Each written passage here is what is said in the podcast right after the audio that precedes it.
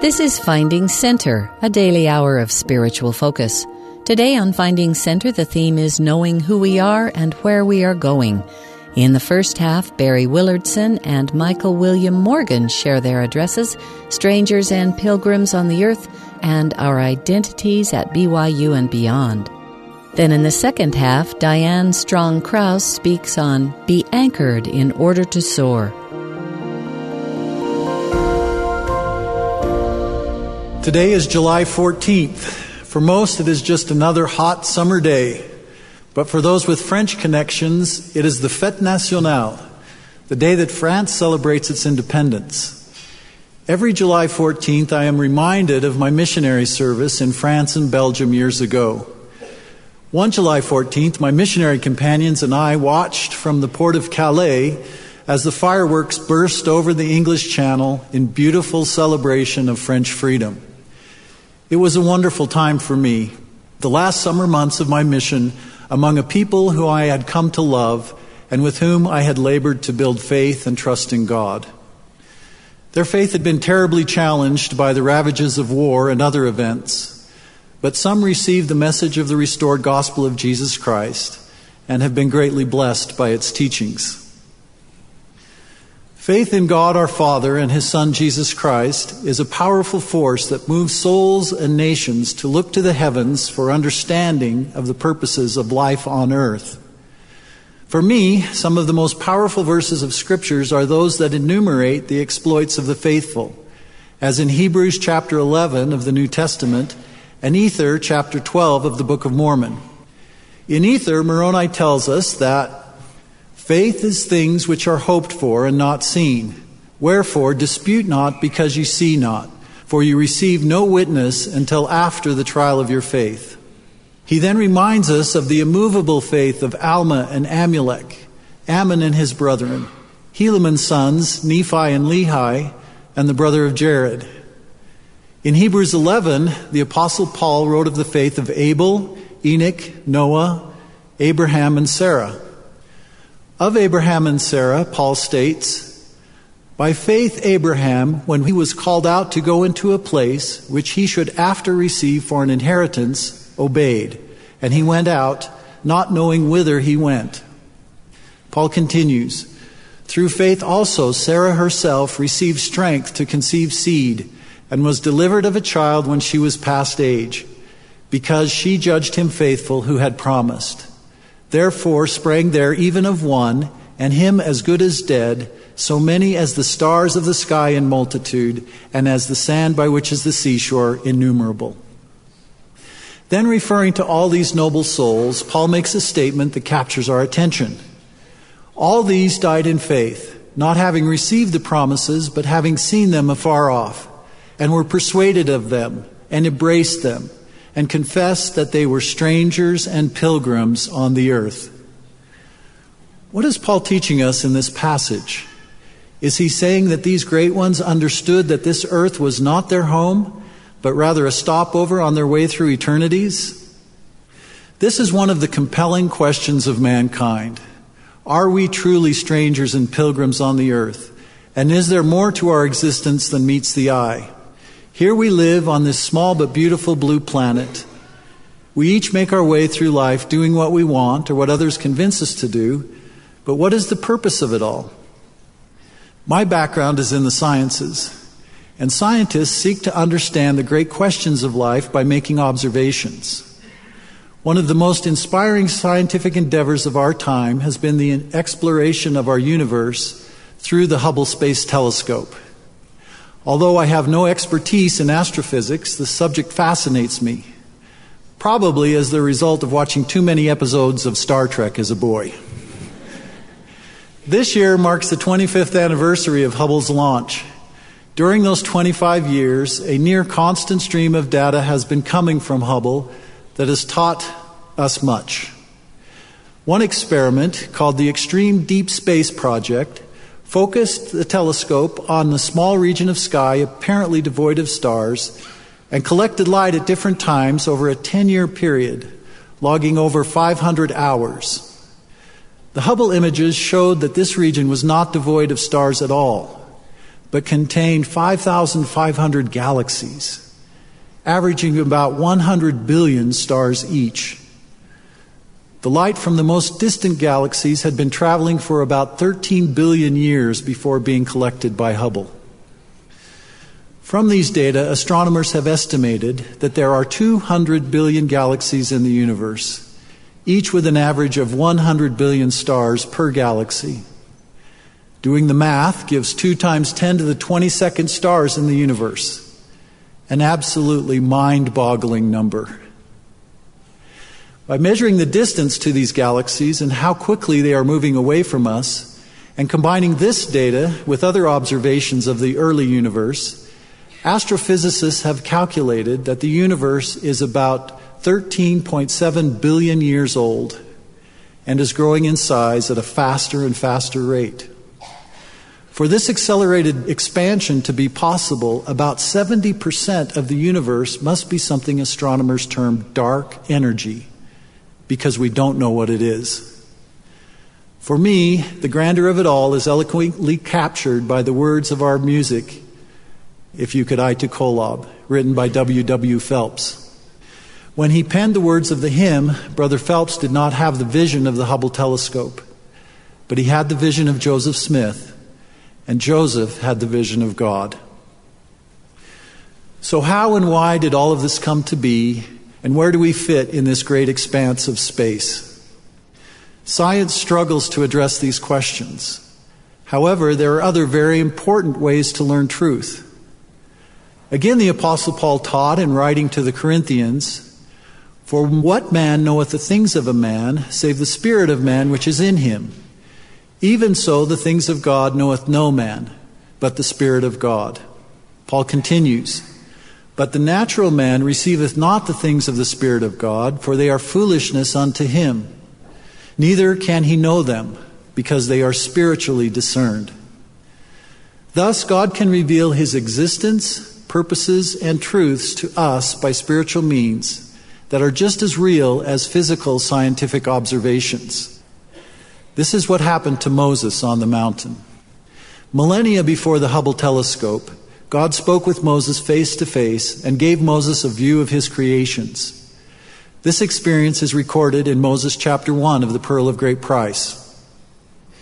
"And it came to pass that Moses looked and beheld the world upon which he was created. And Moses beheld the worlds and the ends thereof, and all the children of men, which are and which were created. And of the same he greatly marveled and wondered." In response to this experience, Moses exclaimed, "Now for this cause I know that man is nothing, which thing I never had supposed."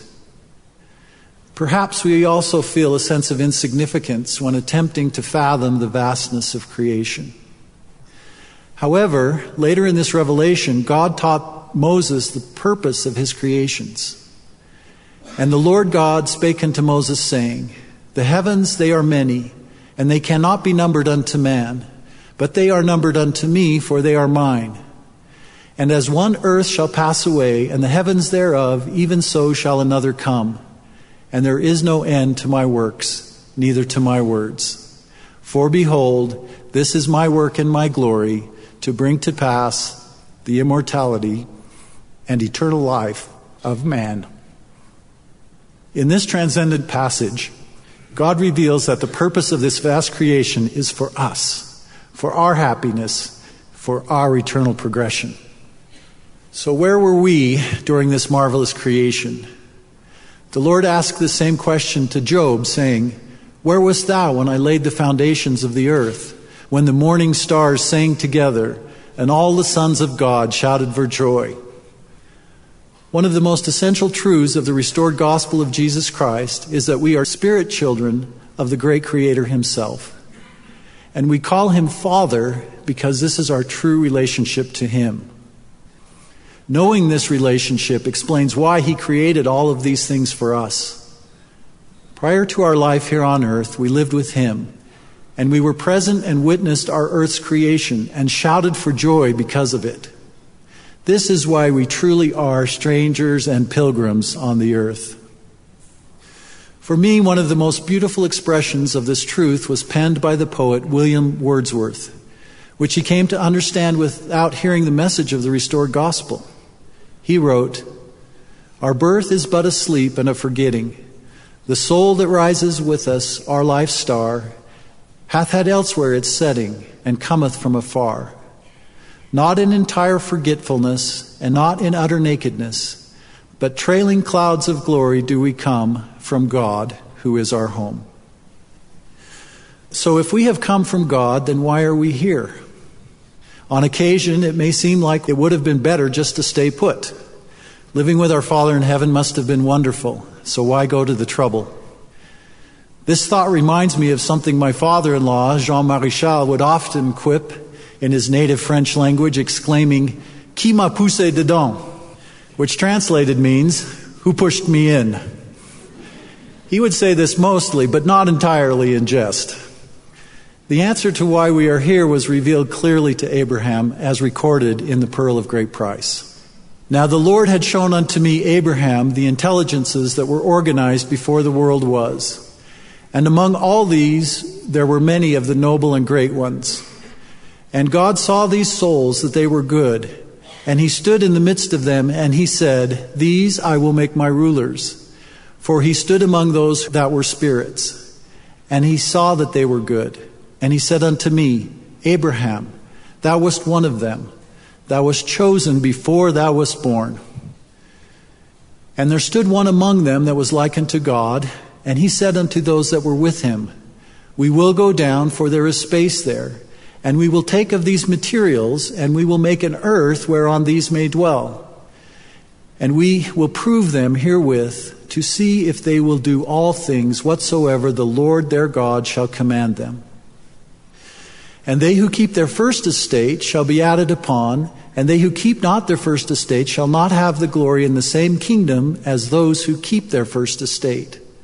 And they who keep their second estate shall have glory added upon their heads forever and ever." Herein lies the answer to the great question of the purpose of life. We are here to learn to trust in God to the point that we do whatever He asks, and in so doing we become as He is. It seems to me that the most important thing we can do in life is to find out if this really is true. That God is our Father, that we are strangers and pilgrims on the earth, and that we are here to become like our Father. So how do we come to this knowledge? The process begins by hearing of these things from those who know. That is why we send missionaries throughout the world. My youngest daughter, Eva, is currently serving one of those missions on the Reunion and Mauritius Islands in the Indian Ocean, about as far away from here as is physically possible on earth. Many of you were in similar situations as missionaries, and perhaps some of you are here today because your hearts burned as the missionaries taught you of your divine origins and the purpose of life. Hearing and pondering these things will lead us to pray.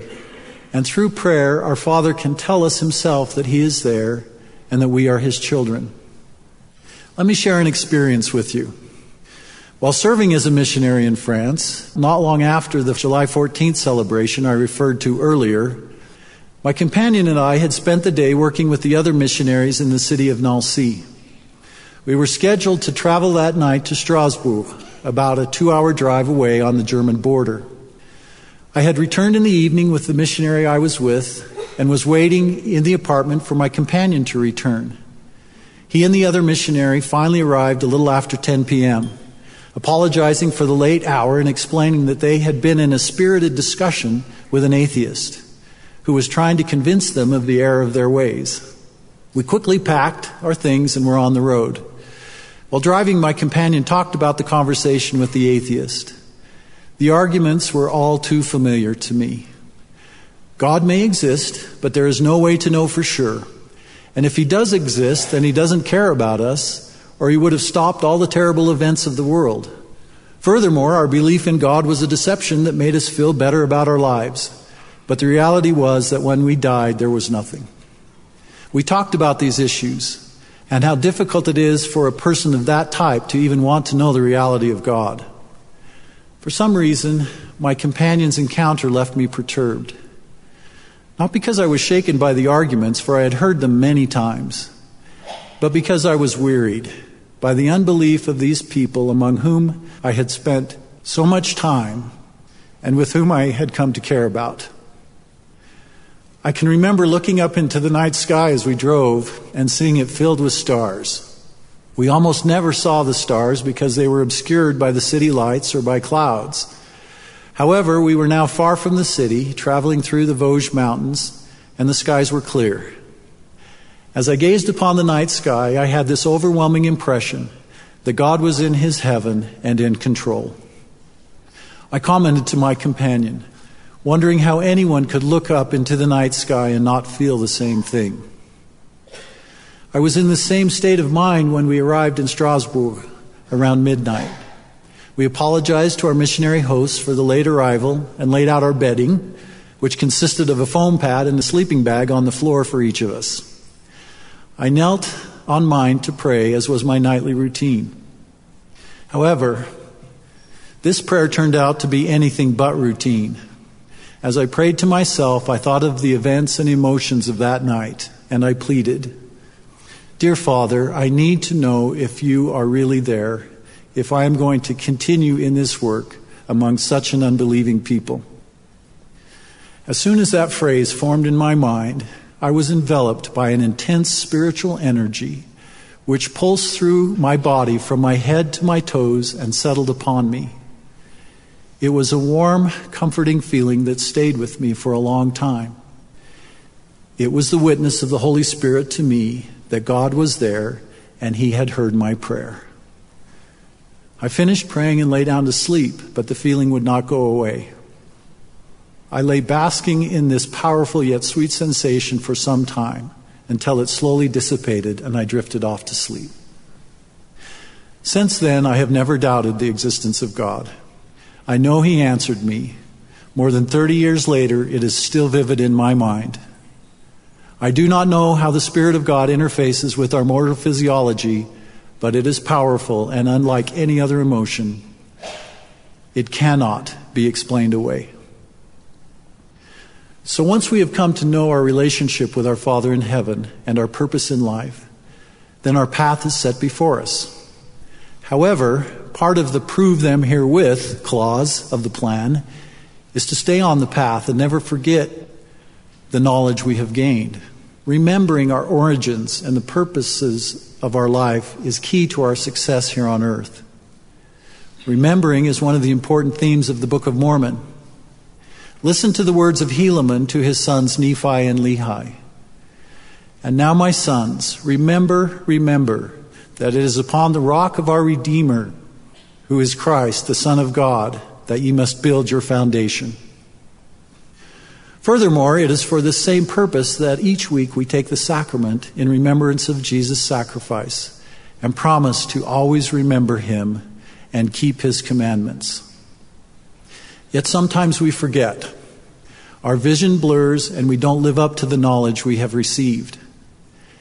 In such situations, perhaps we can learn something more from the Hubble telescope, not from its amazing images, but from its near failure.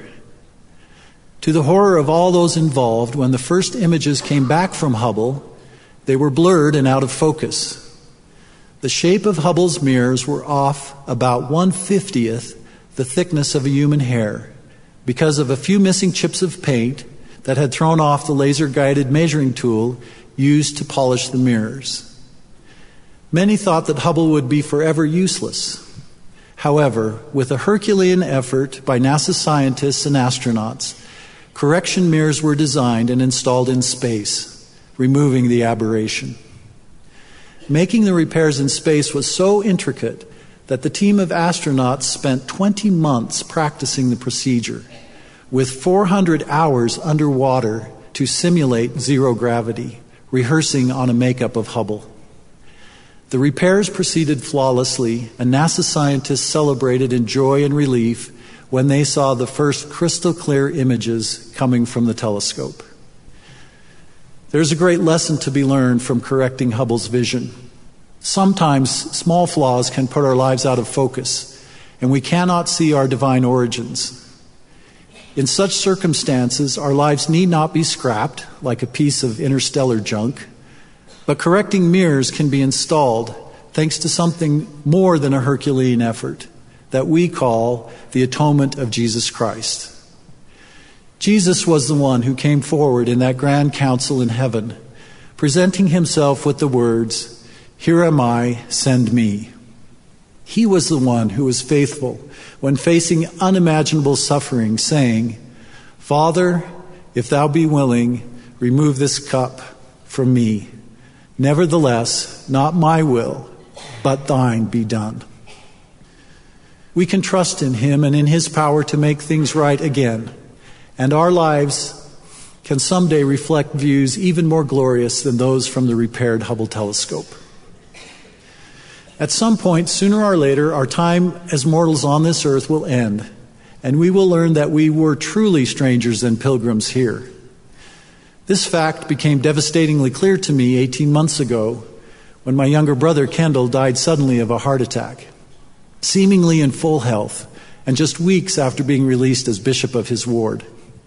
His ward loved him, especially the youth. Professionally, he worked at the hospital in our small town, and was similarly loved by the patients and by his co-workers. Our family was emotionally shaken to its core by this tragedy, but our faith was not. We knew the promises of the resurrection, and we had felt the power of the witness of Mary at the open tomb as she turned in hearing Jesus call her name, of the disciples on the road to Emmaus as their hearts burned within them while they conversed unknowingly with the resurrected Lord, of the apostles gathered together in fear and wonder of the events of that first Easter, and then in what must have been utter joy as they felt the prints of the nails in his hands and in his feet, and of the Nephite multitude as Jesus ministered unto them in power and glory. Jesus has overcome death, and as a result, so will we. This tragedy gave me great cause for reflection about my life and how I should spend the rest of my days. It also motivated me to have my physical heart carefully examined. One test was a cardiac perfusion test, in which you walk on a treadmill to get your heart rate up, and then you receive an injection with a radioactive tracer. You are placed in a scanner that follows the tracer as it circulates through your heart. During the test, you must lie very still under the scanner for some time to not disturb the imaging.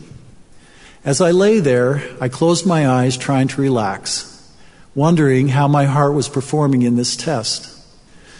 Suddenly, without opening my eyes, I saw my brother walk past the scanner. He was dressed in his hospital scrubs, looking young and healthy. He moved past me to the other room where the monitor was showing the results of the scan. In my amazement, my first thought was, "What are you doing here?" And then the realization hit me that he was concerned about my well-being and wanted to know the results of the test. This view was gone in an instant, and I was left to contemplate it. The act was so typical of him, doing what he did in life, caring for others. From this and many other experiences, I too confess that we are strangers and pilgrims on the earth, that life continues after our mortal bodies fail us, that our loved ones who have gone before know us and are there to help us. Alma declared this truth in saying, "The spirits of all men, as soon as they are departed from this mortal body, yea, the spirits of all men, whether they be good or evil, are taken home to that God who gave them life.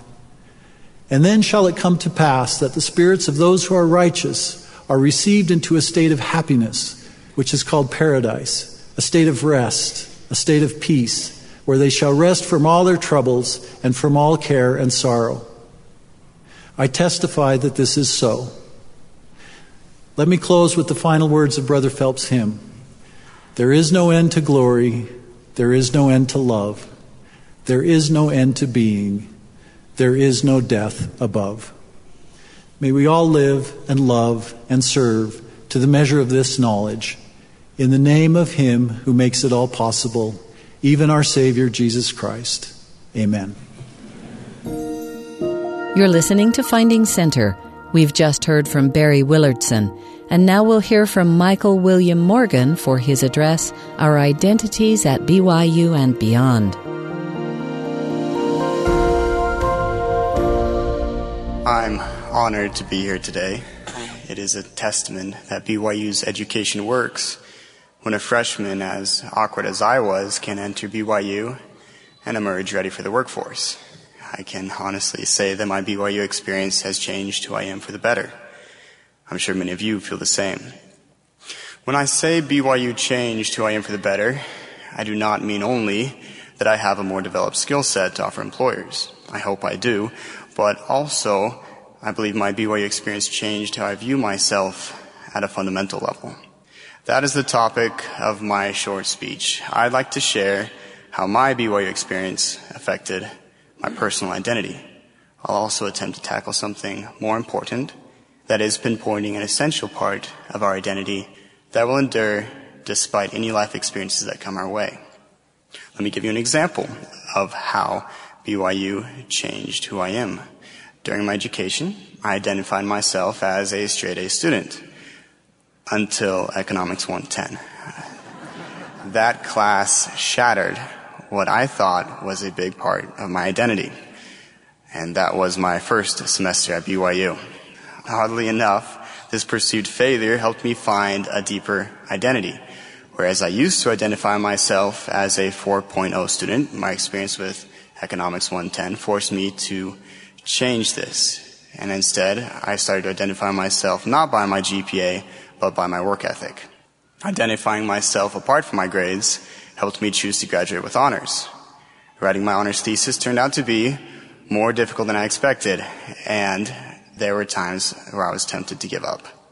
I could have, because it wouldn't have affected my G P A. But I finished because I identified myself not by my grades, but as a hardworking student who finishes what I start. Looking back, the decision to finish my thesis allowed for one of the best memories I have of my undergraduate studies.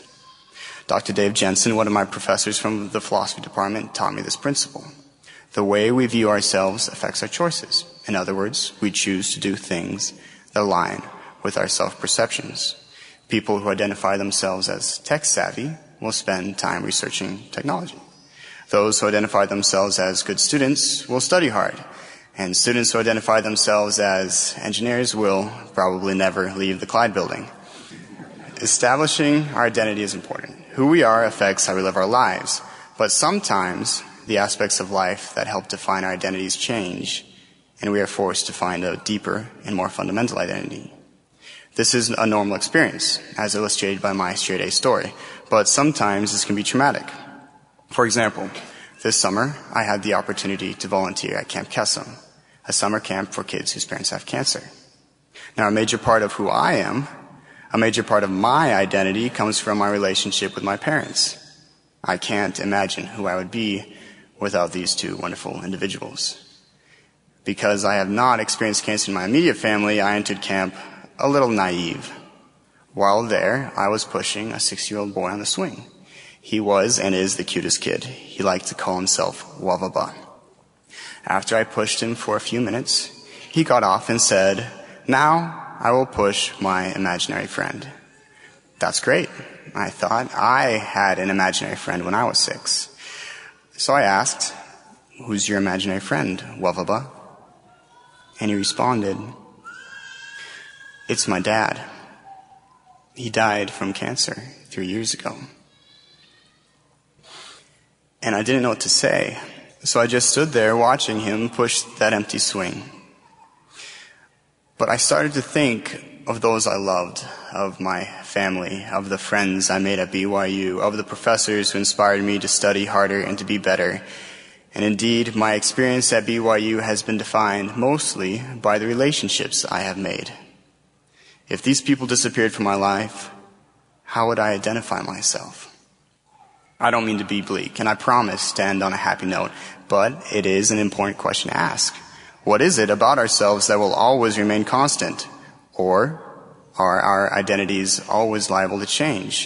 If we identify ourselves fundamentally as students, who are we after we graduate?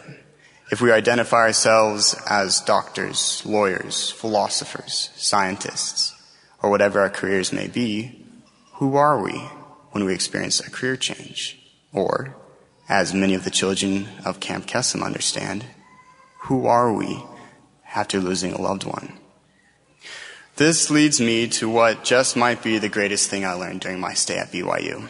It didn't come from one specific experience. It came by attending religion classes, by going to church, and by volunteering at the temple. It came from asking the children at Camp Kesem what keeps them going after experiencing something as difficult as a parent's cancer. What I learned is this. There is a fundamental part of our identity that continues no matter what changes we experience in our lives. That fundamental part of our identity is that we are children of the Heavenly Father who loves us. Now, why is this significant? Why bring this up at a graduation? First and foremost, the fact that B Y U facilitates learning about our relationship with Heavenly Father is unique among universities. We can't take that for granted. Second, today, we become alumni. We are no longer B Y U students. We have different identities. This is wonderful, and we should celebrate, but remembering our deeper and more fundamental identity will guide our actions, will give us perspective, and will bring us comfort through the most difficult part of our lives. I'm grateful for B Y U, for the experiences it gave me, and for the friends I made. I'm grateful for the opportunity to learn who I am. I'm grateful to be a son of God. As we close this chapter of our lives, let us never forget who we are. You've been listening to Finding Center. Our theme today is knowing who we are and where we are going. We've just heard from Michael William Morgan. After the break, we'll return with Diane Strong-Kraus for Be Anchored in Order to Soar.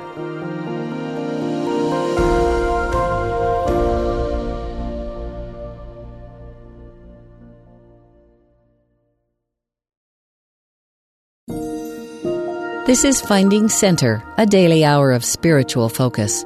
Our theme today is knowing who we are and where we are going. Next is Diane Strong-Kraus, chair of the B Y U Linguistics and English Language Department at the time of this address, titled Be Anchored in Order to Soar.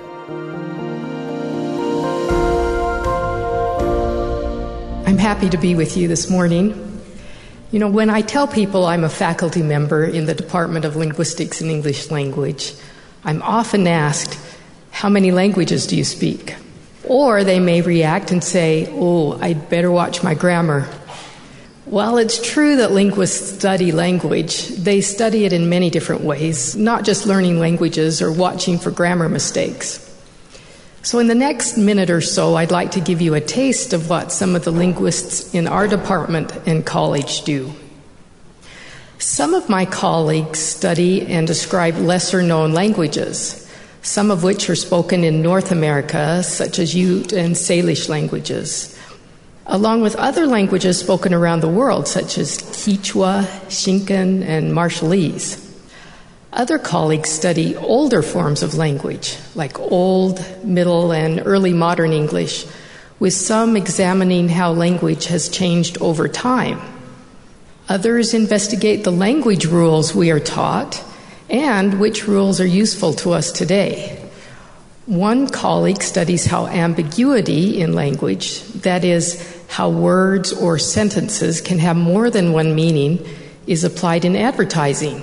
Others study how pronunciation, words, and grammar of a language vary from one region or group to another. Another colleague has dedicated many years to researching the language in the Book of Mormon and constructing its original text. Some use technology to solve difficult, complex language problems. Others use databases containing millions of words to find language patterns, while others look for words and language patterns used by specific writers. Another group focuses on how languages are learned, particularly second languages, with some investigating the best ways to accurately measure profic- proficiency in a language.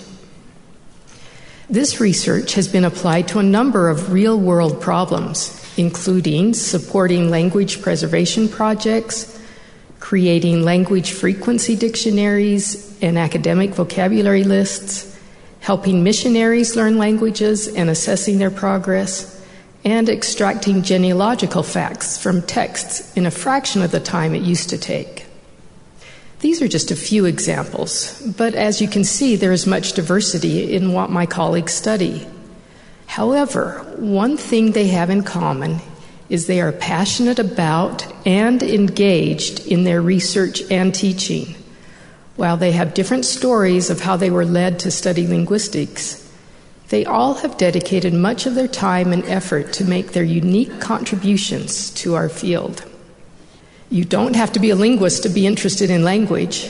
You may have noticed differences in your own language or in others' language when you came here to B Y U or as you traveled to different places. Some of you may have taken surveys available online that sometimes quite accurately pinpoint the area of the country you're from. These surveys include questions about how you pronounce different words. How do you pronounce these words? Do you pronounce the T in mountain? Or do you say mountain or mountain? Do you say crayon or crayon or cren? Do you say caramel or caramel or both, depending on whether it's a topping or a candy? The surveys also include questions about words you use. What do you call the little bug that rolls into a ball? A roly-poly? A potato bug, or something else? How do you refer to a group of people? You all, you guys, y'all, or maybe all y'all? We all have differences in our language. There is a natural tendency to describe these variations as being right or wrong, but the majority of linguists I know are more interested in describing or noting these differences without an evaluating judgment. For me, it's simply amazing to hear and see the many variations in language use. Just as each of us is unique in our language use, we are also unique in our interests and the gifts we bring to the area we choose to study, whether it be business, engineering, nursing, science, mathematics, humanities, education, or the arts. Just as my colleagues have done, use your gifts in whatever you choose to do. Make your unique contribution. As I interact with students in my classes and in the office and other ways, I'm filled with hope. I see students who are attentive in their studies, who are curious and excited about learning, and who want to apply what they learn to real-life settings. I see students who bring with them unique abilities and experiences. And I believe I can say with confidence that we, that is the faculty, staff, and administration here at B Y U, see your diligence, determination, and daring to bring about good in the world, which fills us with hope for the present and for the future. A short time ago, my husband Larry and I went for a walk in our neighborhood park on one of those windy days we had this last April. Several people were flying kites. They were multicolored kites, soaring in the sky, some swaying back and forth, and one was so high you could barely see it.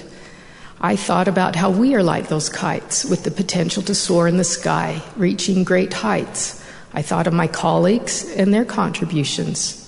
I thought about my students and the great possibilities ahead of them. Then later, I also thought about examples of people I have known or read about who, with their great capabilities, seem to have climbed out of sight, like a kite that has broken off from its string. So focused on accomplishing their goals, they become self-promoting, selfish, willing to compromise standards to get what they want. Some may say in these cases the ego takes over. King Benjamin calls it the natural man. Robert L. Millet, who was a professor of ancient scripture here at B Y U, describes the natural man this way, quote, "Acting without the Holy Ghost, The natural man can be proud, obsessed with self, overly competitive, reactionary, fiercely independent, driven by desires, appetites, worldly acclaim, or one who yields himself to the harsh and the crude," end quote.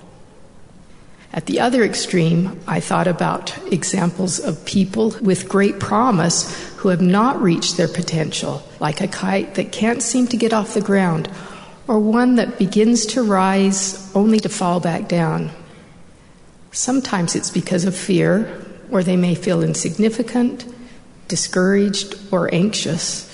For some reason, they lack the confidence to fully accomplish what they are capable of doing or who they are capable of becoming. One way to counteract either of these potential pitfalls is to be anchored, as a kite is with its string. There are many ways we can be anchored, but may I suggest that one of the most powerful anchors is to know who you are. You are a spirit, daughter or son of our Heavenly Father.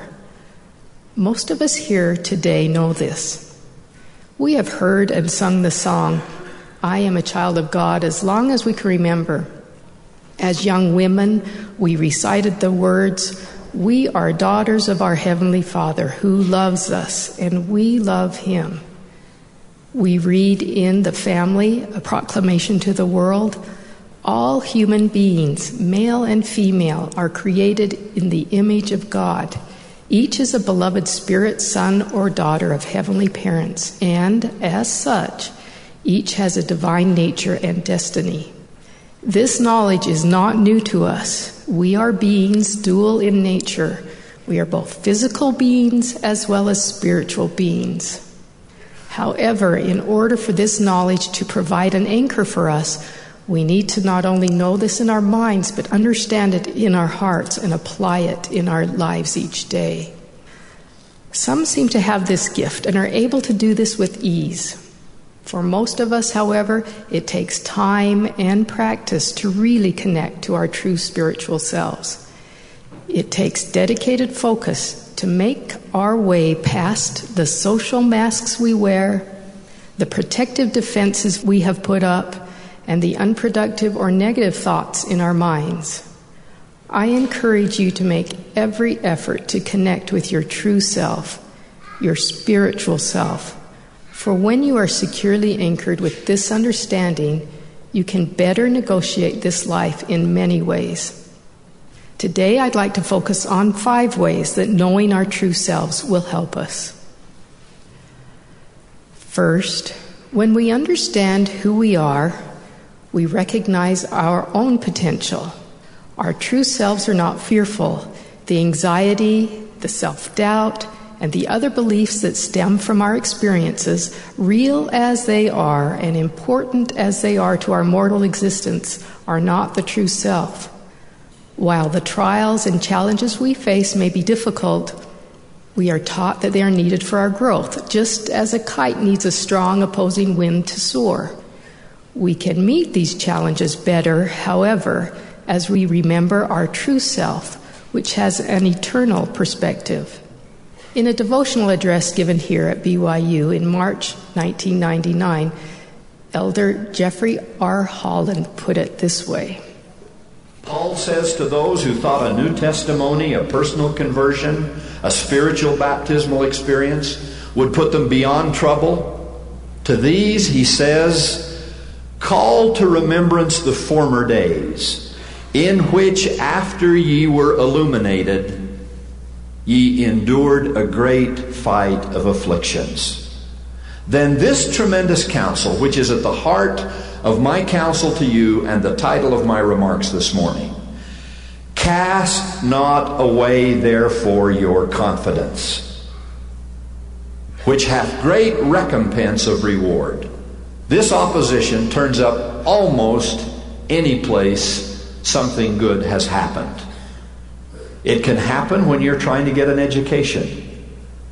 It can hit you after your first month in a new mission field. It certainly happens in matters of love and marriage. Yes, there are cautions and considerations to make, but once there has been genuine illumination, Beware the temptation to retreat from a good thing. If it was right when you prayed about it and trusted it and lived for it, it's right now. Don't give up when the pressure mounts. You can find an apartment. You can win over your mother-in-law. You can sell your harmonica and therein fund one more meal. It's been done before. Don't give in. Certainly, don't give in to that being who is bent on the destruction of your happiness. He wants everyone to be miserable like unto himself. Face your doubts, master your fears. Cast not away, therefore, your confidence. Stay the course and see the beauty of life unfold for you. I love Elder Holland. When we understand who we are, we not only recognize our own potential, we recognize that others are also spiritual beings with their own potential. We understand that all persons are of infinite worth, and that we are not superior or inferior to anyone, no matter their circumstances. Whether they are wealthy or poor, famous or unknown, sophisticated or simple, learned or uneducated, whether they have physical or mental disabilities, or whether they are just plain difficult to get along with. We respect all, regardless of race, color, creed, cultural differences, educational differences, and behavior. When we see through the eyes of our true self, we see others who they actually are, spiritual sons and daughters of God. When we understand this, we act differently towards others. We become more compassionate and try not to cause harm to others. President Thomas S. Monson gave an example of a missionary who saw others this way. He describes a time when N. Eldon Tanner, who was then an assistant to the Quorum of the Twelve, interviewed a successful missionary, asking him about what made him so effective. Quote, "The young man said that he attempted to baptize every person whom he met. He said that if he knocked on the door and saw a man smoking a cigar and dressed in old clothes and seemingly uninterested in anything, particularly religion, the missionary would picture in his own mind what that man would look like under a different set of circumstances. In his mind, he would look at him as clean-shaven and wearing a white shirt and white trousers, and the missionary could see himself leading that man into the waters of baptism. He said, 'When I look at someone that way, I have the capacity to bear my testimony to him in a way that can touch his heart.'"